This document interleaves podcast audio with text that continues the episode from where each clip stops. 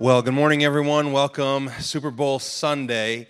Um, you know, the NFL season, in a way, ends tonight, and in a way, it begins, or at least it feels like it begins in April at the NFL draft. The NFL draft is when all the teams get to choose players that are graduating from college and entering into the NFL, and they get to pick the ones that they want, and uh, it's a big event. Uh, two years ago, in 2022, the NFL draft uh, produced a lot of different players, of course, but every year there's a player who is chosen last. And there's a nickname for the person who is chosen last in the NFL draft, and the nickname is Mr. Irrelevant. It's not the kindest nickname, but it's Mr. Irrelevant is the 262nd pick of the NFL draft. 261 players were chosen before this guy. And two years ago, Mr. Irrelevant was a guy named Brock Purdy. Uh, tonight, Brock Purdy will quarterback the San Francisco 49ers against the Kansas City Chiefs. In just two years, he's gone from being Mr. Irrelevant to on the verge of being a Super Bowl winning quarterback. It's remarkable. It's an amazing story of transformation. And as a society, we love stories of transformation. We love it, the rags to riches stories. And as we are getting near the end of our series through the book of Habakkuk, what we're going to see is that this is really a story of transformation. Habakkuk was a prophet who came to God with a complaint. And he said to God, Hey, there's a lot of people doing a lot of bad things, and where are you? And why aren't you paying attention? And God says, I am paying attention, and I have a plan. And he tells Habakkuk his plan, and Habakkuk says, I don't like your plan. Let's come up with plan B. And God comes back to Habakkuk and says, You're just going to have to trust me. Trust me, trust my ways, and trust my timing. And, and here in Habakkuk 3, Habakkuk, in a way, gets the final word in this conversation. And it's in the form of a prayer. And what we're going to see is that Habakkuk, from the beginning of this book to the end of this short book, he is transformed. Habakkuk chapter 3, verse 1 says this This prayer was sung by the prophet Habakkuk. Here's his prayer God, I have heard all about you. Lord, I am filled with awe by your amazing works. In this time of our deep need, some of you this morning, you might find yourself in a time of deep need. In this time of deep need, help us again as you did in years gone by. And in your anger, remember your mercy. And at the end of this prayer, verse 16, he says, I trembled inside when I heard this. My lips quivered with fear. My legs gave way beneath me, and I shook in terror. I will wait quietly for the coming day when disaster will strike the people who invade us. Trinity, at Trinity, our vision is to see gospel transformation in every area of our lives and in every life in our area. Gospel transformation radical life change because of Jesus, who he is, and what he's done. In every area of our lives, God do it in us first, but it doesn't just end with us, but that God might change the lives of people in our lives, every life in our area.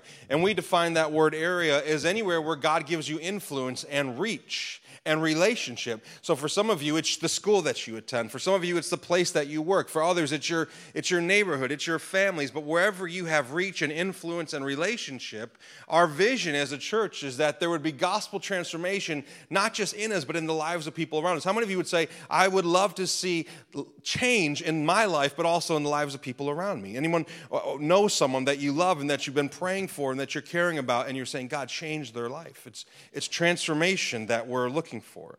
And as we look at this passage this morning, the question I want us to consider is how do you know you're being transformed? What does a transformed life look like? What are some of the behaviors of somebody who has experienced and is experiencing gospel transformation? And we're going to see three things from the life of Habakkuk. And the first one is this if you are being transformed by the gospel, number one, then you run to God. You run to God. Now, Habakkuk doesn't get everything right in this book. He, he has some issues, he has some complaints, and he has some misunderstandings about God. Anyone else feel like that's you sometimes? You got issues, you got complaints, and you have some misunderstandings about God. But what Habakkuk does get right is that he keeps running to God. Listen, if we're being transformed by the gospel, then when, when we come face to face with our issues, our complaints, and our misunderstandings about God, we learn to bring them to God. We run to Him with our issues, our complaints, and our misunderstandings. There are many ways to run from God. Some of you have you got a lifetime of experience in this. Many ways to run from God. Many of us could raise our hands and say, There's a lot of different ways that I have run from God, but the main way that we run to God is through the gift and avenue of prayer. That God gives us access to Himself so that we can come to Him and we can pray. And a people who are being transformed by the gospel will always be, listen, will always be a people who are praying. You want to know where you're at in your relationship with Jesus? Where is your prayer life? Are you a praying person? Are you a person who runs to God before you even run to others? Who runs to God before you run to other solutions? Who runs to God before you run to the things that distract you or give you pleasure or give you comfort or give you the feeling of control? Where do you run to? Because wherever you run to, that's ultimately who you pray to. I want to just share with us three tips, if I can call them tips. I don't love that word. Three uh, pieces of advice on how we might pray okay? And the first thing is this keep it simple. Keep it simple. We're amazing at making things unnecessarily complex. Um, that's how I feel when I try to help my daughters with math now, by the way. I'm like, who made this so hard? like, why did this have to be so complex? Can't we just memorize facts? And I know there's a lot of good reasons why they do it the way they do it, but to me, it doesn't make, of course, any sense. There's this thing actually called the complexity bias. And the complexity bias is that as humans, we tend to believe that the best solution is the most complex solution. And yet, it's usually one of the simplest solutions that's the best solution. Sometimes when we think about prayer, we make it more complex than it needs to be. We make it really intimidating. We think only super spiritual people pray. Only really pious people pray. Only people that have been going to church their whole lives and took classes on prayer and, and have studied prayer, memorized prayer. Listen, when it comes to prayer, friends, everyone's a beginner. Everyone's a beginner. We're all coming to God from a place of need. And prayer at its core is simply a conversation initiated by God that we respond to. And so prayer is not complex, it's not confusing, it's not just for the special elite Christian forces. prayer is for everyone. The child can pray. The unbeliever can call out to God. The newest believer, this you could be feel very new in your faith and yet you can pray. It's not complex, keep it simple. Secondly, keep it real. Be you. You don't have to sound like someone else. I've talked to people who have said, Man, I heard other people pray, and, and I don't know if I can pray like them. And I say, That's okay, because you're not them. Pray like you. Man, I heard that person pray, and they were using words I can't even pronounce. I mean, it was incredible. The, the building was shaking when that person was praying. I was like thinking Jesus was coming back. Like, this person can pray up a storm, and I can't pray like that. It's okay, pray like you. Just keep it real. One of the things I love about the prayers in the Bible is how honest they are and how raw they are. Habakkuk doesn't come to God and say, uh, Oh, dearest God, I love you so much. I got this tiny little thing. Forgive me for having this tiny little issue with you. I love you more than anybody. Habakkuk's just like, God, what's up? what are you doing? Where are you at? And how many of you can relate to that? That's an okay way to pray, to come to Him and to keep it real. Listen, you don't have to clean yourself up to come to God. Some people are like, I will pray uh, when I get it right, when I'm living right, when I'm living holy, when I have a really good Jesus day, then I will pray. You don't have to clean yourself up to pray. Why? Because your access to God in prayer is not based on your goodness. It's based on the never changing, undeserved goodness of Jesus that has been provided for you by his life, his death, and his resurrection. And so you don't have to clean yourself up to pray, you just have to trust in Jesus. Pray in his name and come based on his goodness, not your own. You don't have to clean yourself up. Secondly, you don't have to work yourself up. Sometimes people think, I got to get myself amped. I got to roll up my sleeves. I got to get loud. I got to yell. I got to do something super impressive. You don't have to work yourself up. Why? Because God's answer to your prayer is not based on the amount of energy and passion that you can muster up. It's not. Actually, in 1 Kings 18, that's how the prophets of Baal prayed. That's how heathens pray. That's how people who don't understand God's goodness pray. They think if I'm super loud, if I have a lot of energy, if I jump around. Now, listen, Sometimes people are loud when they pray, and that's okay too. I'm not saying it's wrong to be loud when you pray, but don't believe you gotta be loud, or you have to have a lot of energy, or you have to be screaming. You don't have to do any of that because God's answer is not based on the energy that you can muster up in prayer. You don't have to clean yourself up, you don't have to work yourself up to pray, and also you don't have to use up all your words when you pray. It can be a simple, short prayer because God's attention to you is not based on the duration of your prayer. We don't pray longer, and all of a sudden God's like, they just passed the five minute mark. Now, now I will listen. Actually, Jesus, interestingly enough, in Matthew chapter 6, verses 7 and 8, says that's the way that the Gentiles pray. They think that they will be heard because of all their words. And they think more words equals a more powerful prayer. Sometimes you got a lot to say, say it all. We do have to endure in prayer. We do have to persevere in prayer. We should pray for periods of time, not just seconds here and there. I believe that also. However, don't believe for a second that you're that somehow God will start paying attention to you because of how long you are praying. Some of the simplest prayers are just Jesus save me. God help me. You're walking in a difficult meeting at work. God protect my heart. You know, those are those prayers are powerful because you're keeping it simple and you're keeping it real. And then the third tip I want to give you on prayer is this keep it up. Keep it up. Keep doing it. Stick with it. The only way to get better at praying is to pray. There's no other way. Keep praying. Prayer is necessary. It's a necessary act for our souls and our spirits. Here's why because prayer is a powerful way of reminding yourself the answers I need are not inside me. So I got to look up, I got to go to God. And prayer is this way of saying, God, I depend on you for everything. I need you for my daily bread. I need you for the forgiveness of my sins. I need you so that I will not be led into t- temptation. And so keep it up, keep praying, because prayer is less about an act of religious um, faithfulness. It is more about positioning our hearts to say, God, I need you. And so I come to you and I approach you. Keep it up. Don't stop praying. Keep praying. Prayer is an act of obedience, it's a way of doing what God has invited us and asked us to do. Prayer is an, is an invitation from God to join in with what He's doing.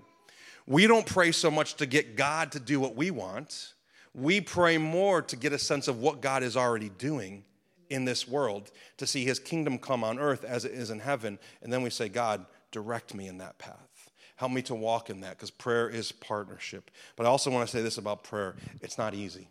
It's not easy, is it? It's not easy. It's hard work. That's why it's called a spiritual discipline.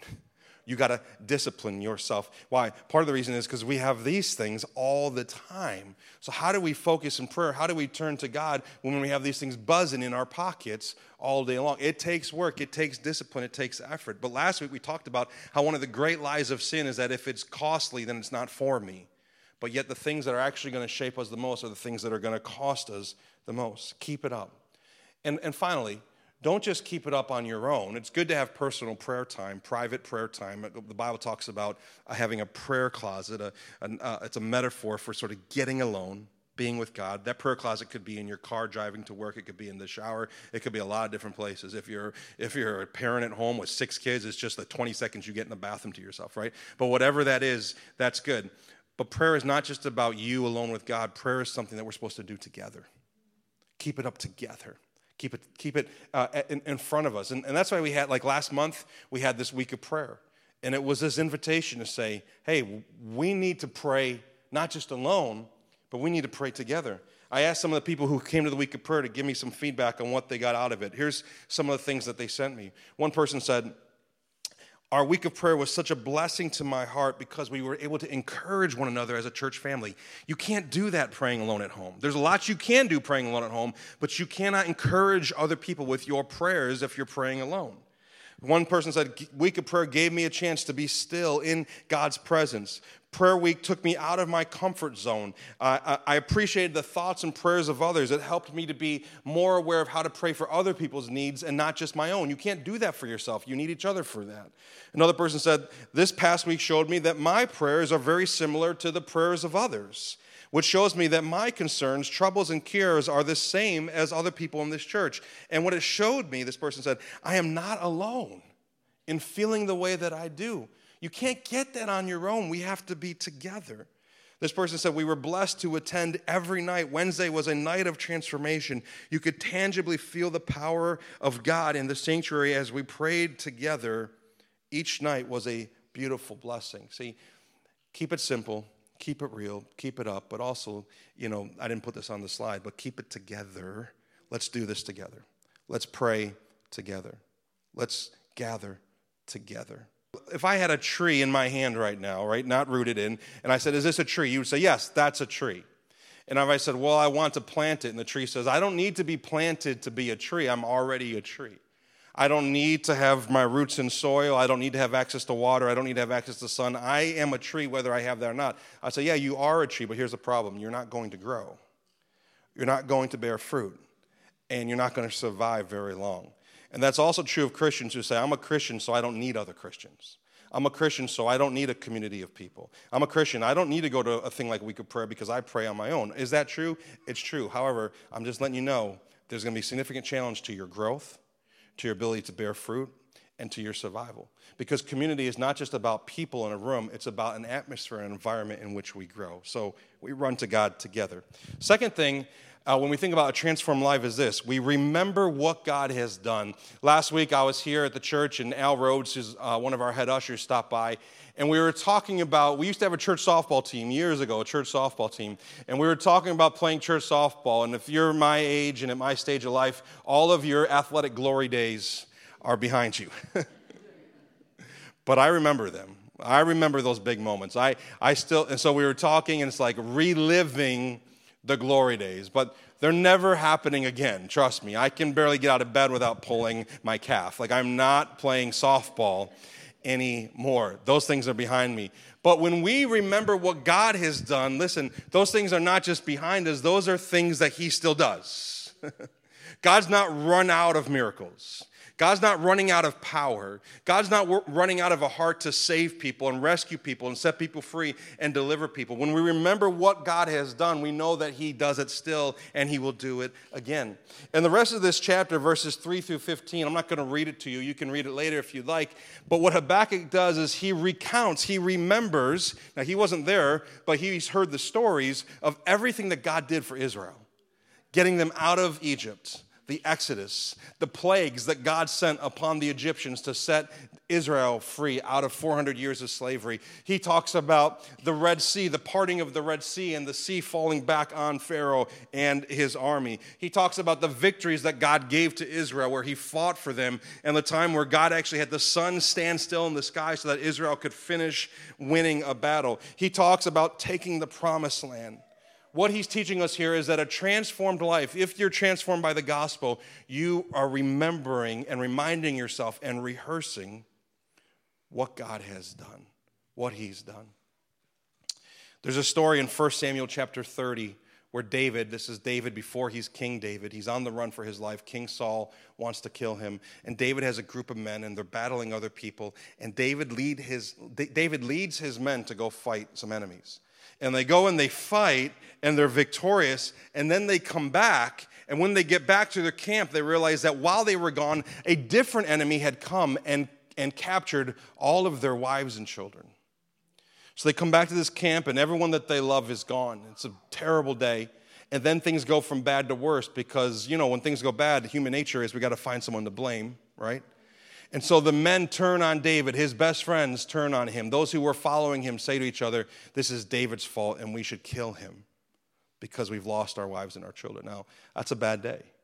David's lost his wives, he's lost his children, and the men that serve him and follow him are now talking about killing him. And it actually says that David wept until he had no more strength left to weep. Have you been there? Wept, wept, wept, no strength left to weep. He has got no strength. But then, two verses later, in 1 Samuel 36, there's this little phrase, and it says this But David strengthened himself in the Lord. David strengthened himself in the Lord. And I read that verse and I think, what does that look like? On the worst day of your life, when you have no more strength, not even the strength to cry, Where does that strength come from? And what that is, is David, I'm sure, is remembering the faithfulness of God, the God who went before him when he fought Goliath, the God who had freed him from the murderous hand of Saul many times, the God who had provided his needs. David is lying there with no strength in him, and he begins in his heart to say, Don't forget who your God is. Don't forget what your God has done and transform people. The way that you fight through the worst day of your life is you don't look inside yourself for strength. You remind yourself of who God is and what he has done. It's called preaching the gospel to yourself. And Charles Spurgeon, the 19th century preacher, said the most important daily habit that any Christian has is to preach the gospel to themselves this morning during our 8:30 huddle where we pray together as a team for the services. Pastor jeremiah shared this quote that he heard this week in a sermon by pastor Jon tyson a pastor in manhattan and this was the quote. It jumped out at me. He said this and this is a good thing to remind ourselves of. Listen every morning i wake up into a world i did not create into a love i did not earn into a savior's death that i do not deserve to have credited to my accounts and into a world where Jesus rose from the dead and anything is possible. And this God likes me. That's the world that you and I woke up into this morning. It's the world you and I will wake up into tomorrow morning, no matter what happens. Kansas City wins, San Francisco wins, no matter what happens. I don't care. Tomorrow we'll wake up in a world where God is faithful he saved you. You didn't deserve it. He found you. He rescued you. He's keeping you until the very end. And He doesn't just love you, He likes you. He likes you. And we remind ourselves of that. And then lastly, this morning, as Pastor Antonia joins me, people who are transformed, they run to God, they remember what God has done. And this is a big one. Listen, they believe He can do it again. they believe He can do it again. We read these stories in the Bible and we hear about things that have happened in the past, sometimes we think, well, that was good for them and that was good for them. But he can do those things again. This is, this is my favorite part of Habakkuk's prayer. Habakkuk says, I, I've heard of you, God. I've heard of you, past tense, but now I stand in awe of your deeds. And then he prays this prayer Lord, renew it in my day. What you did, what we read about in the book of Acts, do it in clay, do it at Trinity, do it in our lives where the Holy Spirit is poured out in such a way that the church is growing and Jesus is adding people to the church day after day, and, and the church is loving one another and laying their lives down for each other and breaking bread together, and people are getting healed and people are getting touched and lives are being changed. Jesus, you can do it again because He's a God who, what He did, He can do again. He's the same yesterday, today, and forever. This is faith. And it's not faith in what the world has to offer, because what the world has to offer, we learned last week, it cannot provide is not faith in what I have to offer because I'm not my own hero. I'm not the hero of my own story. We love to create a narrative in our lives where we are the hero of our own story, yet to follow Jesus is to reject that narrative and to say, I could never have saved myself. Give me a thousand lifetimes to try to live right. And I would have got it terribly wrong every single time. So the faith is not in me. Listen, the faith is not even in my faith. The faith is not in my faith, is what I mean. We're not healed because of the amount of our faith, we're healed because of the object of our faith. We're not delivered because of the amount of our faith, we can be delivered because of the object of our faith. We are not saved because of the amount of faith that we can muster up. We are saved because of the object of our faith. A little bit of faith in the right thing is infinitely more valuable than all the faith in the world in the wrong thing.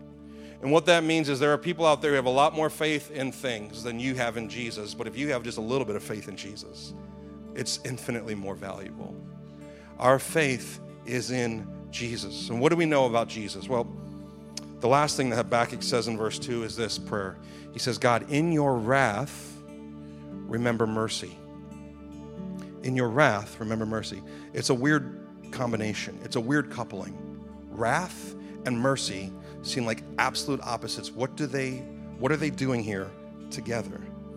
And as we continue to read through scripture and we come to the gospels and we study the life of Christ and we come to the cross, we realize this that at the cross of Jesus Christ, the wrath of God and the mercy of God are both fully displayed.